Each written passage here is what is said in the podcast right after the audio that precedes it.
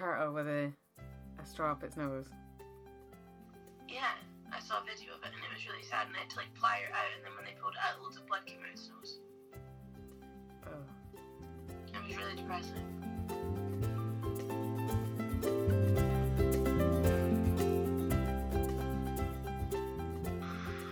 I mean, the bottom line is, I mean, nobody can imagine a world without it. Plastic, I mean, plastic? Can you, can you imagine a world without plastic?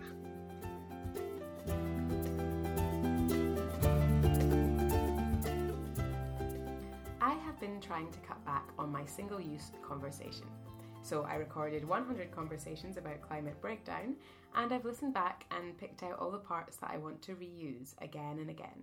I've sorted the recyclables into different sections, and I want to share them with you all here.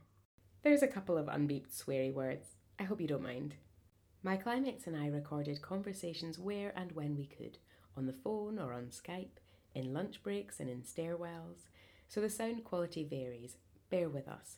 I promise the content is worth listening carefully to. Everyone's talking about packaging, particularly single-use plastic packaging. Pretty much everyone I spoke to mentioned it at some point. It's united us, hooray! An environmental win, right? It's tangible, it's actionable, it's visible. I do wonder if it's a distraction from the bigger things in the conversation, like the wrapper that your food arrives in is such a tiny part of the product's carbon footprint. But it is still annoying and definitely worth talking about. Do you talk to other people about climate change ever? Um, only about plastic. It's, a, it's just like about the packaging in the shops. Like it's a co-op that we've got down here.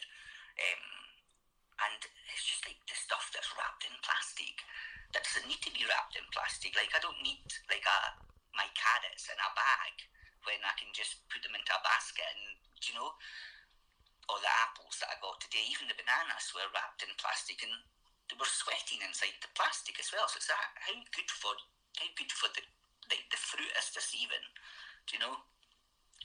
Um, so suppose in a way, um, like we all as individuals have responsibilities, but actually it's also the manufacturers and the big company, the the companies that are making the food and processing the food, that have got a huge responsibility as well about how they package it and handle it. Um, and I know a lot of the time it's just to add shelf life to the to the, the product so it, it'll last longer for us as well. But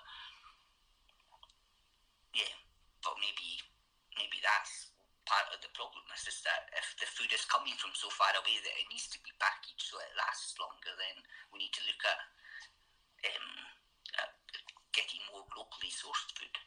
Oh, the, there's so much more that could be getting done in supermarkets. I mean, one of the big ones is the packaging. And I, um, I've become quite picky about what I buy in comparison to the packaging. And it was when my son was little, and it was actually this time of year because it was the Easter egg thing.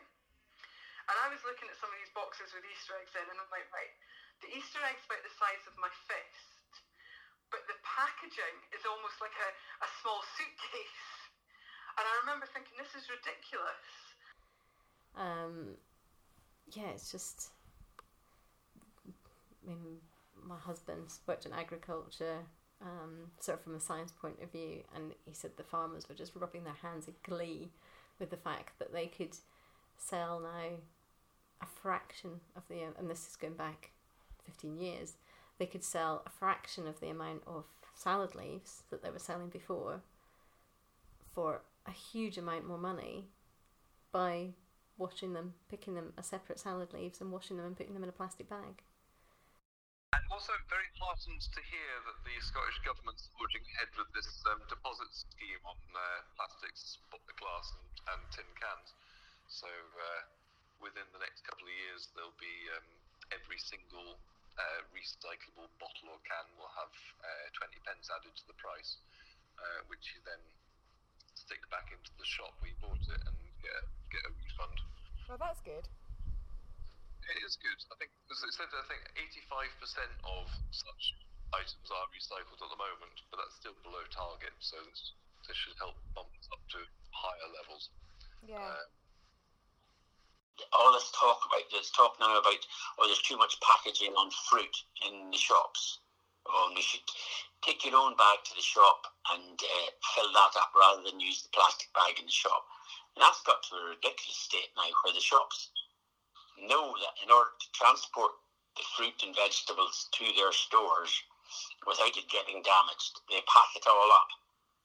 And then when it comes to the stores, they take all the packaging off it and tumble it all into a cardboard box to make people think, oh, look, this is far better for the environment.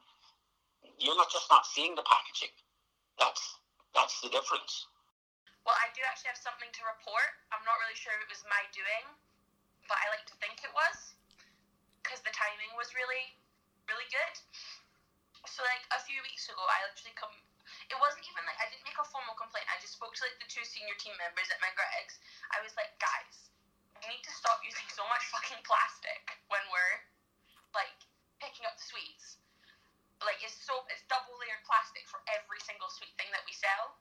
Like, it's an Empire biscuit. It really doesn't need to be two layers of plastic. Do you know what I mean? And now all the Greggs have tongs for sweets. Well done. So I have no clue if that's anything to do with me. It probably doesn't. It was probably just really good timing. However. Maybe you know, it does have something to do with you, Lily.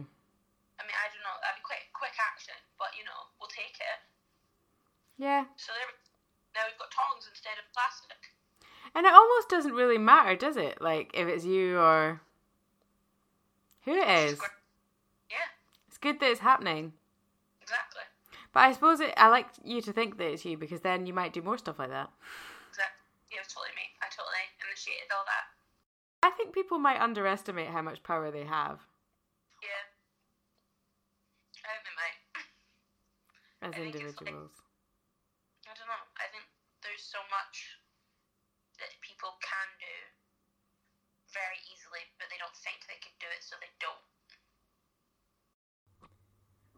What's going on with all this biodegradable plastic? Can technology really get us out of this unsustainable habit? There's still a lot of carbon involved in making the biodegradable stuff, right? If it's going to end up in landfill covered in concrete or burned, then does it make a difference? I don't know.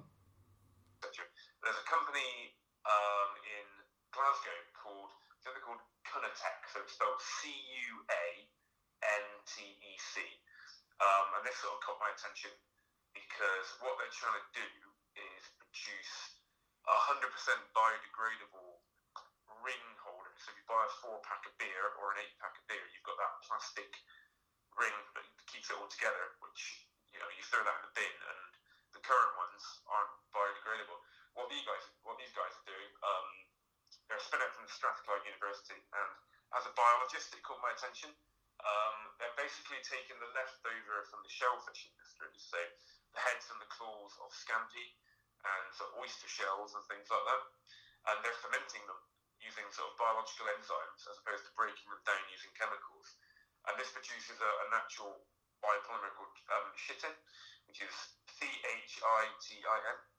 Um, this is this is used, like, it's in snail shells and marine um, sort of exoskeletons and things like that. So, and so they're, they're taking this and modifying it with some other enzymes to produce uh, a, a plastic that you can use um, as like like to, to hold beer cans. Uh, but it's, it's one hundred percent biodegradable. So if you threw it in the ocean, it would dissolve quite quickly. Is that there's a, a company, um, I think it's a U C L spin-out in, in London, um, where they've developed a, it's like a, I guess the only way I can describe it is like a sort of a bubble, like a plastic bubble that sort of contains water. Um, so A, it's minimising the amount of plastic that you use, and you like, su- you you place the bubble in your mouth, and sort of the, the, the I, I say this in inverted commas, the plastic that surrounds the, um, that the, the water is fully digestible by the human body. So there's absolutely, apart from what comes out the other end naturally, there's absolutely no waste that is going into landfill or even into the recycling process. Is this a good thing? Vegware? Well, it's better than plastic. It's fully compostable. It's made out of cellulose. But is it going to comp- are you going to compost it? Because I don't, are Edinburgh government going to compost it? If you stick it in a food waste bin, it will be. Is that is that what you do? Yeah. Yeah. And what about recycling then? I mean, I remember we used to collect um, our newspapers and put them on the curb on a Tuesday, and they would be taken away by a van. And then they would be packed in bales, and then they would put in a container, and then they would be shipped down to Rugby, where they would be inspected to see um, if they were high quality um, or low quality paper. And then they were shipped out to China, and then they were put in landfill.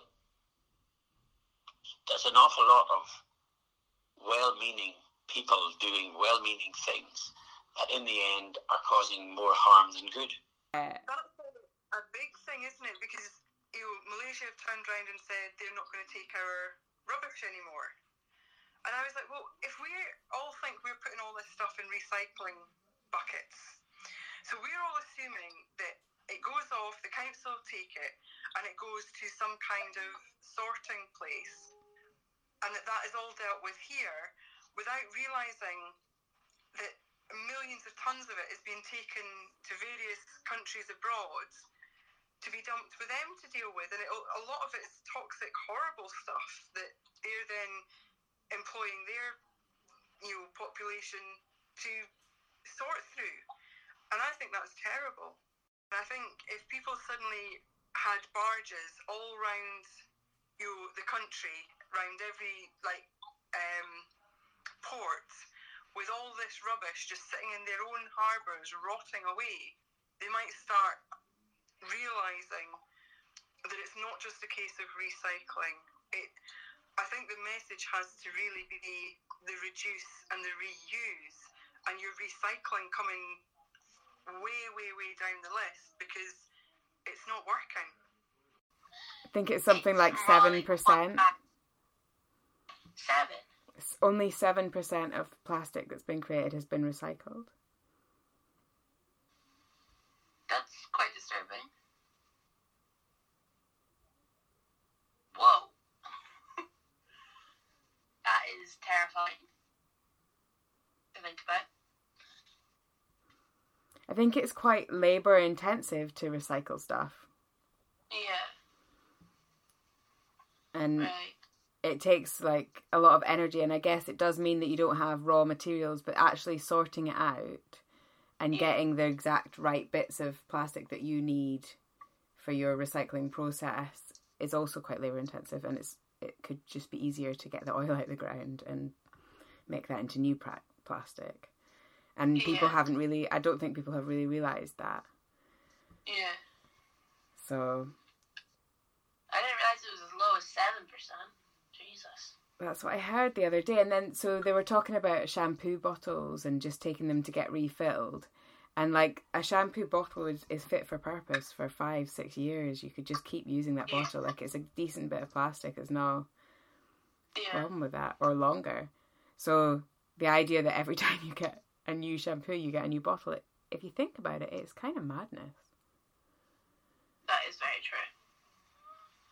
So the headline of this article in The Economist was later corrected, and it's actually nine percent rather than seven percent. But still quite shocking though, right? There should probably be an education programme to tell people what you can and can't recycle plastic-wise, because a lot of plastic is just, it's just too flimsy. And, and nobody really knows. I, I don't know for certain. I, I know what you, what you, things like crisp packets and cellophane can't be recycled, but sort of milk bottles can. And there's a, there's a point in between where I'm, I'm not quite sure myself. Definitely recycling things like glass and cardboard. It just means that you, we don't have to cut down more trees. But at the same time, obviously cutting down on the packaging used in the first place is better than recycling. Yeah. Um, but there's something, it looks like you're doing something if you're recycling. So if, you, if you're putting stuff in the recycling bin, you're sort of giving yourself a pat on the back, going, hey, I'm not just putting it in landfill. But that's wrong. Well, it's not wrong, but it, I think recycling has to be like a last measure. Yeah.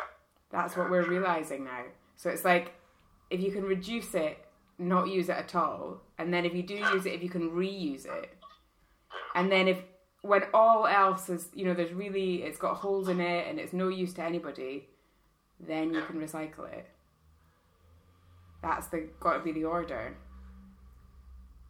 But that I think that's quite significant change for most people in their lives.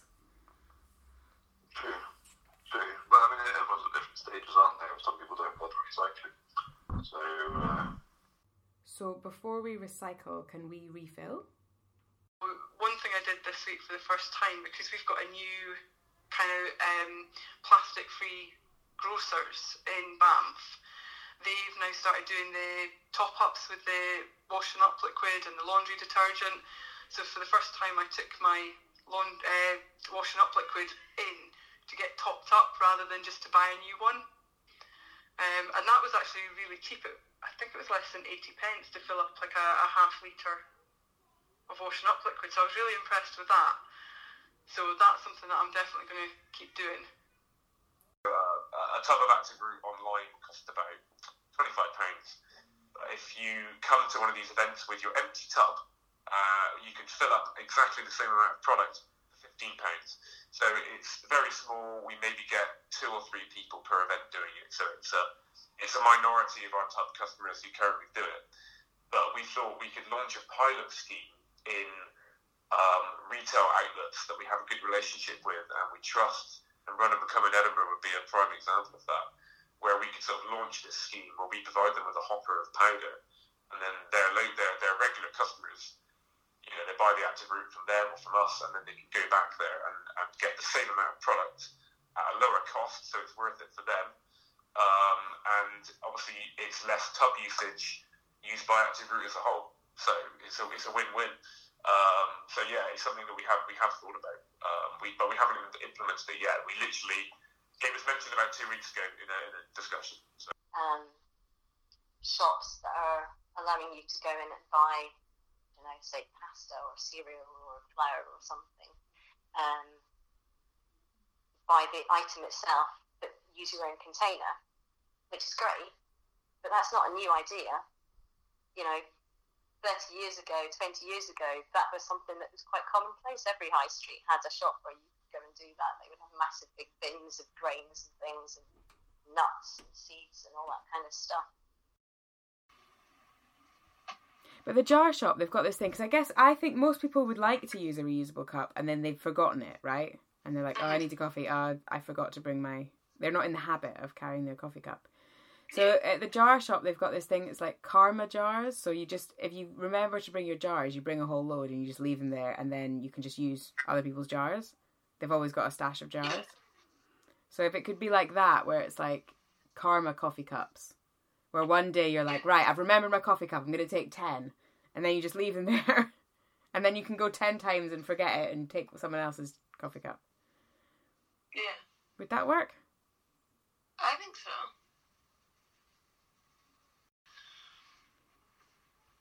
I've even had people come in and just like with an actual like paper Greg's cup, and they just fill that up again, which I think is cool. Some of the Waitrose around the country have been going plastic free, and it's like instead of like buying bags of frozen fruit, there's like a frozen fruit pick and mix, and they've just not got any of their fruits and vegetables in plastic packaging, and they've got like... They're not like the vending machines, but you know the thing where you like pull a lever and things fall out of it? Like a dispenser for like all of like their nuts and seeds and dried stuff. And it's like that makes so much more sense, and it look like, you know, environmental stuff aside, it just looks so much nicer as well. Like I do, like I would want to go there more than I would want to go to somewhere covered in plastic, because it just looks cool, you know? So we start thinking about the bigger picture. Beyond each individual's decision. Is any of this making a significant impact? During the war, um, they had people cut down their railings to make uh, battleships and hand in their aluminium pots and pans to make Spitfires. And there was big collections, and there was all, all this stuff was collected. And so if you look around cities, you can see all the places where, you know, uh, townhouses had railings around them, and now they don't. Because of that, uh, you know, we're doing our bit for the war effort. It was all bullshit. People, they weren't using that, because you can't make, you can't make battleships out of iron railings, and you can't make uh, Spitfires out of the quality of aluminium that you get, that you that you make cookware with. But it meant people thought that they were being involved, you know, and they were getting behind the war effort. And this, that's what's happening now with this whole drive towards climate change. Uh, we're changing our light bulbs. Uh, we're, we've stopped using um, cotton buds that are, have got plastic stalks. We're using the rolled paper ones that we used to have in the olden days. Um, and so we're doing our bit for the environment. We're recycling our food, and we're putting our paper away and our cardboard away and all of that. And we're, you know, we're really cleaning up our act.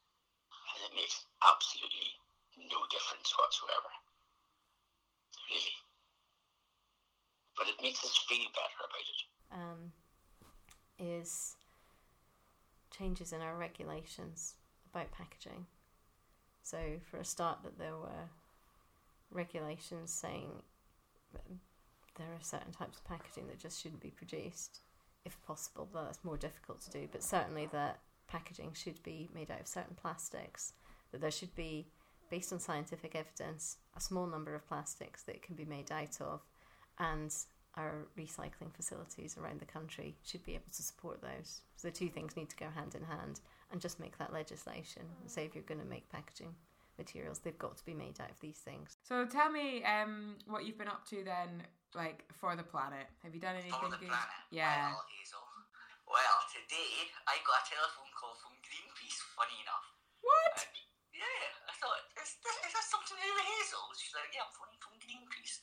But it's because I signed a petition about the plastic stuff ages ago. Okay. So, um, so I'm now a member of Greenpeace, so I'm going to do five pounds a month to Greenpeace, because um, we're talking about large companies.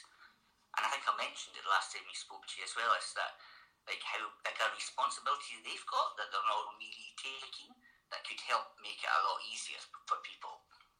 Um, like, for example, she was talking about palm oil and uh, Indonesian rainforest, in the forest in Indonesia. And I was like, yeah, it's in everything. Once you start looking for it, it's in everything. And she's like, she's like, yeah, she goes, but palm oil's not bad. It's this, what the companies do to get the palm oil, to put it into everything. Um,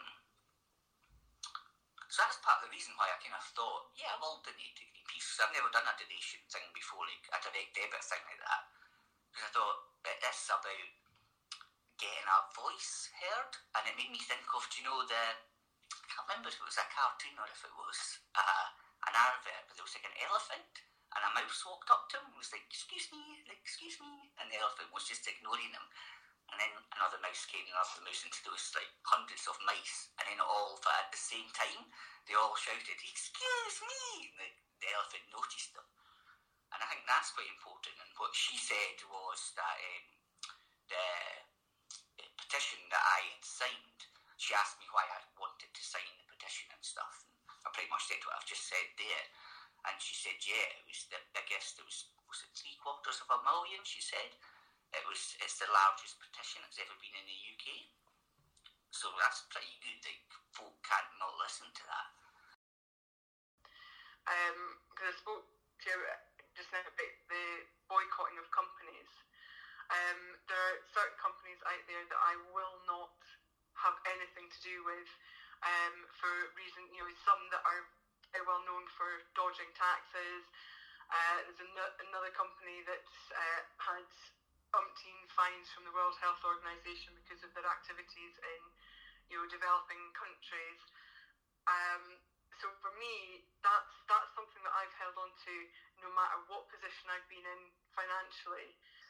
And I think sometimes that people forget that it's not these companies that have the power, it's us. Because if something happened and every person in the country suddenly decided for one day or two days, we're not going to buy anything from Amazon, or we're not going to buy anything from Tesco, that would have a crippling effect on these companies. And it's all because people have turned around and says, actually, do you know what? We're going to take our business elsewhere. And I think if people suddenly started realising that more, you suddenly see these companies reacting more, going, oh, right, people are serious, they are going to boycott us, or they're not going to buy this product if we don't do something to improve our situation. she mentioned that what might be needed is an authoritarian level of government in terms of the regulation required to get the average everyday citizen to either not have any access to non-recyclable and non-reusable um, containers, which I guess would also include a nappy, which contains something after it's been used, um, or alternatively have such strict uh, rules upon the, the regulation, perhaps with pricing or um, access to only certain stores that sell them or something, that that level of top-down involvement and regulation perhaps would be like one of the best. I mean, it makes sense, of course, for regulation to be like a significant solution to this problem, but the idea of authoritarian level regulation um, would be, you know, obviously for a capitalist country like the U S and for many places in Europe, but since Europe has also already some socialist qualities to it, it seems like just for the U S, getting rid of personal freedoms is, I think, like one of the biggest challenges to the um, behavior change required for consumptive habits to shift into more um, conservation-based consumptive habits. There's an interesting layer to this, which is about trust and about can we trust yeah. people to be educated enough to make the right decision. Yeah. A lot, a lot of people won't if that right decision right decision, if there is one, is less convenient or more expensive. Like that convenience and cost are always going to be at the top of a lot of people's minds for good reasons, for people who are time pushed and financially insecure, as well as all people who just can't be bothered. How do you decide what to prioritise? Oh God, that's such a good question. Um, Honestly, for me, it's convenient. If I'm, if I change a, a habit or a behaviour, uh, in to the benefit of sort of you know the environment, for example, then and it wasn't convenient for me, I think I'd have to work hard at that to uh, really sort of change change the needle on the compass, so to speak. I suppose those three things: convenience, time, and money. People are willing to change to whatever is best for them. Um, if you look at how quickly mobile phones were accepted, or how quickly people have moved from shopping locally to getting everything from Amazon, because it's faster and quicker and it's more convenient and it's cheaper.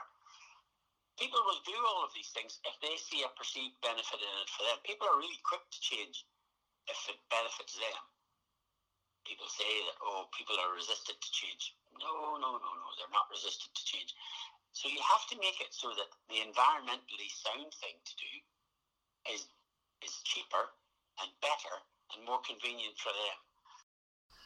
One significant barrier is uh, this thing called cognitive rigidity, and um, how that applies as a barrier is in um, in the United States with the baby boomers, and not just the U S, I guess post-World War Two, there's tens of millions of people, and if not hundreds globally, that were born in the fifties and in the sixties that are now getting into their sixties and seventies, retiring and trying to pursue a lifestyle that is mostly unsustainable from a historical concept of what quality of life means, how it's linked to convenience.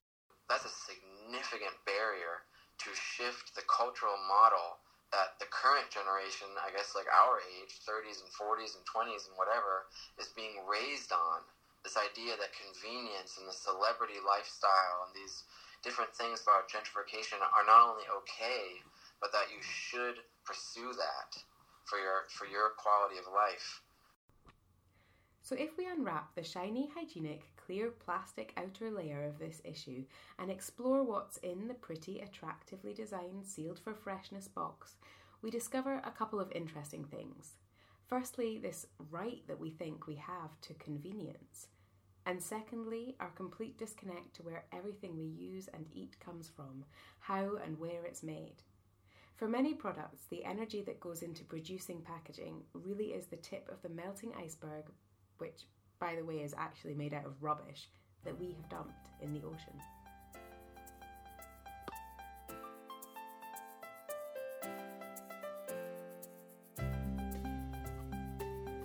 So when I started this project and began looking at the little things in my life that I wanted to change, there was one thing that made me a bit uncomfortable.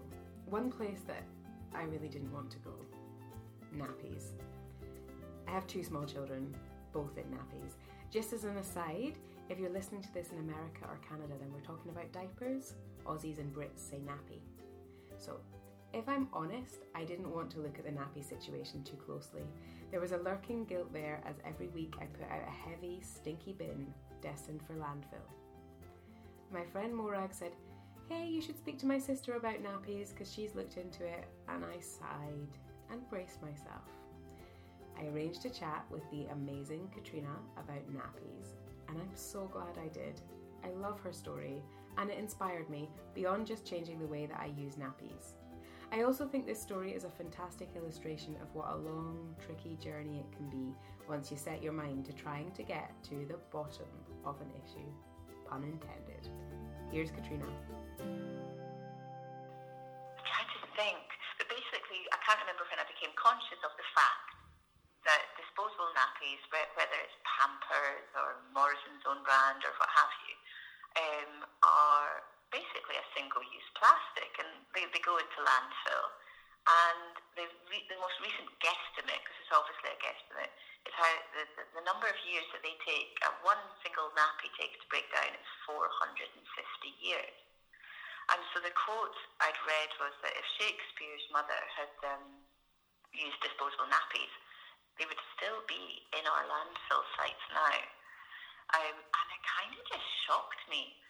Um, It also made me feel guilty, and it made me feel kind of duped by these big, you know, brands. Thinking, hang on, you're, you're being really irresponsible, but you're also being irresponsible in that you're not even letting me know. You know, there's no warning on the packet. That I, I, mean, I don't. I just, I just felt duped by them, but also felt a bit silly that I hadn't thought about it. Um, I've looked into alternatives. Cloth nappies and what have you, and I did look into it, and it wasn't about money, although there was a fair bit of outlay at the start to get all your bits and bobs, it, and it, you know, over the course of time, then it's absolutely the cheapest way to do it. But I just, as much as this was really bothering me, I didn't, fa- I just didn't want to do that. I, I just didn't want to do it. Um, and another friend then mentioned that she uses a brand of disposable nappies, but they're biodegradable, and they biodegrade within four to five years. And okay, that's still four to five years, but it's a hell of a lot shorter than four hundred fifty years. Uh, and the brand is called Kit and Kin, and it's actually owned by Baby Spice. So, I t- so I'm looking into the no waste recycling. They were looking to, they, they did a study, pilot study in Scotland, and they were looking to open a plant in Scotland, which I find really exciting. The results of that study were probably, um, as you would expect, that the, the uptake of this, the, the best tier, the the, the, the um, all singing, all dancing, just put your nappies at the curbside, you know, the uptake was pretty much one hundred percent. It was a real success. Whereas the people that were told, brilliant, there is a recycling uh, option for your nappies now, this is where you take them, it wasn't as popular, or wasn't as, um, wasn't as successful. There was some uptake, but it just wasn't that successful. Um, but obviously that's more of a cost there involved to the, the council um, to to provide bins, to provide curbside uh, uplift. All the no waste um, actually then shut down their Midlands plant, and they've gone. Um, so I chatted to, they, they still had a U K rep, and I chatted a bit with him on uh, by email, and he said, you know, they were still really interested in, in working within the U K, but they weren't getting the backing from local councils and from government. He'd had many chats with the Scottish government about it, and it, I, I don't know the ins and outs, but for some reason he, they weren't um, getting the support that they needed to build uh, a recycling centre in Scotland. Um, so I thought, right, what am I going to do about this now? And I got myself an appointment with my local M S P, who's Alex Cole-Hamilton. And um, he's in the Lib, he's a Lib Den, and I know he's a father of three.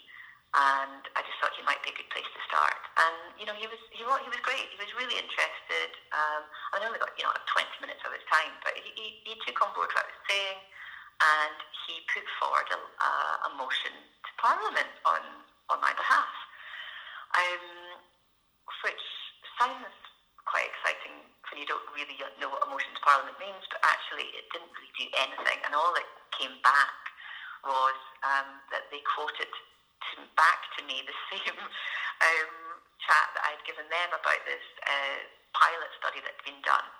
Um, so it, it was it was a waste of time, really. But what Alex Cole-Hamilton suggested was, he said that we really need to get some sort of cross-party agreement on it, and suggested that I get in touch with the Green Party. So that took a wee while, but in January this year I managed to get an appointment with Andy Wightman, who's the Green Party um, M S P, and interestingly, he didn't. Re- he hadn't viewed nappies as a single-use plastic before. His take was a bit more, we should be more like the Germans in that um, we um, we need to go back to the reusable cloth um, with with vats of chemicals in our kitchens and or, and uh, washing it all. And, you know, I get it, maybe that is the greenest way to do it, but I said, listen, I'm, I'm here in front of you, you're the second M S P that's spoken to about this, this is how bothered I am about it, yet I'm not bothered enough to have, to, to do that. I, I, I, I, life's complicated enough, it's busy enough, I, I just want to have my baby bag with my disposable nappies in it and be done. You know, I, I, I don't want to go down the washing nappies route. Many layers, and um, what he What we left as was that this was too broad and big a campaign, really, for one little, one little mum at her kitchen table to take on by herself, and it would probably take quite a few years. At, and during those years, I'm going to be become a non-nappy user, and I might lose interest. He, he was just, you know, and appreciated his honesty actually and his frankness, and I thought, you know, he's got a point. Um, it's very much in my forefront of my life just now because I'm using them every day and I'm getting reminded of it every day. But um, yeah, I can't, I can't take this on. I can't take Pampers on myself from the kitchen table. I, what, the, um, what I've got from both him and Andy Wightman, the Green Party M S P, is that their hands are a little bit tied. What they, what they want, they, well, what they both kind of said is, once there's a campaign, once there's you know, radio chat about it, um, newspaper articles, a petition, uh, you know, once once a campaign is actually on the go, then as M S Ps, they'll add their clout to it. But they can't start a campaign or lead a campaign. So that that's, and that was interesting to hear as well. So he's, he's pretty much saying, I'm with you, I agree with you, but you need to go and do the, or, or along with Friends of the Earth or, you know, whoever else. But you need to go and, st- you know, this campaign needs to be rolling before I, I can actually have an effect on it. If, if it's even just to get into people's minds that nappies are a single-use plastic. So when sound bites are put out about um, uh, thinking of plastic forks and plastic spoons and, and straws and plastic bags, if nappies could also be in that list of things that people, you know, in the forefront of their mind think of as a single use, then it'll make us all a bit more aware. It's been, a, it's been about twelve months. Yeah. And, you know, it's, it's, I can't say that I'm, I've been doing it hammer and tongs. So it's not, yeah. I, I, I, I've, I've just constantly kind of just rolled the stone. I feel like I, the image that came to my head there was this big stone. And every so often I try and just push it over uh, and keep it going along a road, you know. Um, it does feel like quite uh, a heavy stone to push along. But if I just keep on doing it, eventually we might get to the top of a hill and it might start rolling down a hill. But I haven't um, investigated how they're made, you know, and even even the even the social social economic side of that, who makes them? How are they getting paid? You know, there's so many layers to it that before we start a campaign, here we are, we start a campaign, yeah. we need to, to know what we're fighting for, or, or, or that we're not going to get um, someone coming along and saying, oh, hang on, you've not done your homework. So at this point in the conversation, I was ready to start a campaign. I imagined getting everyone talking about it. Petitions, lobbies, social media. Nappy recycling made so much sense, didn't it? I started talking to other people about it and doing some research myself. I even wrote to my M P and to Kit and Kin, Baby Spice's nappy company, to try and understand a bit more about those. I ordered some to try. They told me that the nappies are produced in Mexico, then shipped by sea over to Belgium to their hub warehouse and then delivered to the U K. And they said two-thirds of our nappy will biodegrade in the three to six years when oxygen is available. The remaining parts of our nappy will continue to naturally biodegrade until they reach the deepest, darkest layer of landfill where there's no oxygen or conditions that allow further biodegradation. The remaining part of our nappy will continue to degrade but at a slower pace. And this is because we've taken into consideration the conditions on a typical landfill, where ultimately the longer the nappy will stay in the landfill, the deeper it will get, and therefore the access to oxygen will be reduced. Which then brings us to the subject of landfills and the fact that they all differ from each other, and therefore it's very difficult for us to answer your question with very specific figures. As an environmentally conscious company, we are in conversations with local councils and hope that a better alternative for recycling our nappies can be provided, but this will take a bit of time until volumes allow such a service. Now, I'm under the impression that where I live, a lot of waste is burned just now. So is it better for me to buy from this brand? What are my alternatives, Climates? I'm trying to get to the bottom of nappies, like what to do about nappies, because... Don't have kids. That would be a good way to minimise energy resources. See, that's one thing that I'm doing. I'm not having kids. It's not to, it's not to be environmentally friendly. It's uh, just because I don't have any intention of having any. It's unintentionally is quite environmentally friendly. Oh, absolutely. I mean, nappy recycling, that would be huge. And I know what you, you go through. If you're not using, like, the terry toweling ones, then you, you're going to go through a huge number of these disposable nappies. And I, I totally get it, especially if you've got a couple of young children, you're running around all day. It's so much easier and quicker, just deal with this disposable nappy. I'm not saying it's right, but I totally understand why people do it. Um, and as for older people, that I just think that would be amazing to be able to put this somewhere and recycle it. You can get reusable nappies for babies, but to say to an adult who maybe has incontinence issues, I'm now going to put you in this nappy, I actually think would be quite humiliating. So if we can recycle, you know, incontinence products, even better. So I've just been listening back to my conversation with Katrina about nappies, and I had a bit of time to do some Googling. So I looked up uh, nappies as a single-use plastic to see if I could educate myself. And I... First of all, read that nappies, the disposable nappies, are fifty percent plastic and fifty percent wood pulp, that they are more damaging than a coffee cup, and that in the U K we throw away eight million of them every day, which is about four hundred thousand tonnes, and we only throw away twenty-five thousand tonnes of coffee cups. So how much is that? Like sixteen times as many tonnes of nappy as coffee cup every day. That's quite a lot. Most of these articles are trying to get me to use cloth nappies. Hum, interesting nappy fact that I've just discovered. Apparently, the nappies were never made to make life easier for new parents, but they were designed by Marion Donovan because of a cotton shortage after World War Two.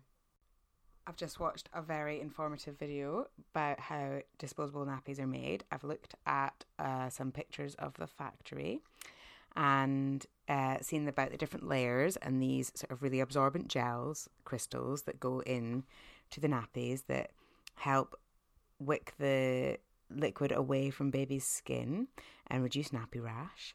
Um, and the people who are working in this factory look quite happy, but I'm just going to do a little bit more research into that. And I don't really love all the idea of all these chemicals and sort of plastic for my baby's skin, but I also like my experience of how dry it keeps them and how comfortable they are. Um, makes me think that actually I just need to embrace the fact that we live in a world that has got a lot of chemical and plastic products in it. But if you, it depends whether you're trying to reduce your emissions or reduce your waste, and you want you want a solution that works for all of that. You also want a solution that doesn't create an extra horrible burden on your family slash probably mum. Um, but then you also want something that's kind to your baby's skin, and you know there's there's so many different things, and your choice might depend on which way you feel most strongly about which thing. But it sort of feels logical, but in whatever way you can, you want to reduce the amount of resource you're using. And although there might be a emissions outlay from cloth nappies, as long as you don't then throw them all away, that's, I don't know, something about just having fewer things in the world, fewer bits of single-use resource in the world feels like such a logical thing at this point. Because what, what used to happen in the old days was somebody had a baby and they went out and they bought a load of, a load of terry towel and nappies. And then once they didn't need them anymore, they were passed on to somebody else in the family. Once they didn't need them anymore, they were passed on to somebody else. So they probably got about ten children's worth out of, out of one set of old nappies. Yeah, and then you use them for cleaning rags. Yep. Yeah. When I was a child, I knew that my mother... Um, pinned me into terry toweling nappies, and nobody thought anything different. Um, it was just what you did because we didn't have this terrible disposable culture that we have now. Yeah. I guess it was listening back to some of these chats that I realised perhaps I should be thinking about cloth nappies. When my children were born, I hadn't really considered cloth nappies. I was vaguely aware that there was some study showing that when you considered the environmental impact of cloth production, washing and drying, the carbon emission savings were minimal. But hey, I had enough to take in, and having a baby turns life upside down. There's loads of new stuff to work out. I had images of being sleeves rolled up, scrubbing poo late into the night, crying tears of exhaustion. No thank you. Most people I knew used disposable, my family, my midwife, my friends. Everyone assumed that we would too. Hey, anything that eases the life of a new parent has to be good, doesn't it? Maybe there's still a hang-up in the air from when we didn't have washing machines. Anyway, I hunted around for some second-hand nappies to try. There's a lively trade in my local real nappy community, and I have to say I'm a total convert. I love them. I feel so much better about using them. They've just become part of the routine. No problem with the kids, no problem with the nursery. They're cheaper, greener, they're prettier. I mean... The day that we're done and I sell them to the next user, I can't say that I expect to be weeping to let that part of my life go. But honestly, I don't know why that they aren't the default choice. I'm currently obsessed with um, menstrual cups. I'm quite um, feeling quite evangelical about them. So if you want to ask about um, if, but you might not want to have such. Um, I do. Biological I, I'm, no, I'm really interested because I haven't had a period for like four years because I've either been pregnant or breastfeeding. I've got two little babies, and you don't get your periods during this time, so unfortunately they're going to come back soon. But I suppose what has come to my attention as a consequence of using this menstrual cup is how wasteful periods are, and what a lot of stuff. I learnt um, recently that an astonishing number of tampons are flushed down the toilet, which disgusted me, like millions, millions every year. It's rank, and I don't understand how people... Um, grow up thinking that this is a normal, sensible thing to do. Thing that I think is a big improvement, because I think women's sanitary products are just like ludicrously wasteful. So I've been thinking for years of trying a moon cup. Yeah. And then I was visiting a friend a couple of years ago, and she, um, I think Alice mentioned it, or she mentioned it, and she used one. And she was saying, oh yeah, yeah, it's really good. So having spoken to somebody who used one, I thought, oh, I'm, I'm prepared to give it a go. It took a bit of getting used to for a few months, but it's brilliant. Just like, you know, I don't need to buy tampons or sanitary towels, and it's, it's so much less wasteful. It's great. I have a colleague who I worked with two years ago, and she introduced me to Thinx pants. She told me that she was wearing period pants right there and then, and I was like, hold the phone, because straight away your mind is like a big nappy, you know. Yeah. And uh, she showed me the website, and I was blown away by the website uh, because it was really slick. The advertisement didn't show you blue liquid being poured onto a sanitary towel. Instead, it was like red liquid being poured on a, a, an underwear, and it was all being absorbed, and I was like, oh my god, it's blowing my mind. It did cost a bit. I got like, you know, you to get knickers, enough knickers for like your period, however long that would be, um, and they advised you which, how much um, blood it could hold, so it was like two two tampons worth or one tampon worth, and I was just I was just loving how honest this like website was, and I've been now using them for a year. Uh, every cycle, and I love them. They've changed my life. I, I've told all my female friends about them.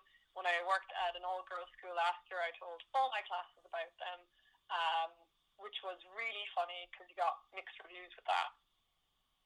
Um, so there's what did your classes say? It was really, it was really, really funny because you'd literally have half the class going ew, and the other half going interesting. You know, because sanitary products are taboo anyway. You know, I think we're only getting more open about them now. And I felt, how do you be open about sanitary products? You just be open about it. Like, I, I like to lead by example. That's why I love being a teacher, because I can't be embarrassed. You know, that would, that's detrimental to my students if I'm embarrassed about stuff. It's better if I'm confident and say, this isn't an issue, let's talk about it. Um, so I do know that there are quite a few students now who are using them, and that makes me really happy, because even if only a few of them have taken that idea, then that's a few less people putting that sort of waste into our environment. You want to change the world, you can't stand by. Just, you know, man, it starts inside. On your suggestion of litter picking, I went out litter picking with Martin, with our litter picker, and we Amazing. Found the prize pants. That was the that was the main were thing. They men's, were they men's pants or women's pants? Adult men's pants. Adult men's pants. There you go. Someone's got a cold bum on the way home. Yeah. But someone's also had a great night. The mind boggles. There's a tree near us that's had uh, a woman's thong hanging in it for, oh, years now, because it's really high up. And every winter you see it again, and then the leaves come and you don't see it, and then you forget about it, and then it comes also because you're like, oh, the thong's still there. Aww. Do you think I could reach it with my litter picker, or would that be a shame? No, I feel like that's like art. It's become like a member of the community. I'm going to write a poem about it. Please will you write a poem about it for my podcast? Oh, knickers in the tree. Climates in this episode were Lily, Derek, Stanley, Anne, Debbie, Pab, Michael, Geraldine, George, Kevin, Katrina, Greta, Claire, Maddie, Catherine, and I'm Hazel. And thank you for listening. This is an independent production, by which I mean I'm a mum making this in my bedroom, and the only support I have is that of my mum looking after my kids, and my husband putting up with me going on and on about it. But if you enjoyed the podcast and you can tell your friends, there's a link to it on social media. Um, leave a nice review maybe. That would be amazing. Thank you. You want to change the world, you can't stand by. Just, you know, man, it starts inside. From what comes out to what goes in. The next episode is all about food. And here's an appetizer. So I can go weeks without thinking about buying clothes. And, you know, I can go weeks without thinking about needing a holiday. But you can't really go, you can't go more than a few hours without thinking about food, like, yeah. So, and also I guess we have a much more emotional connection to food. Yeah. Climate podcast. That was good.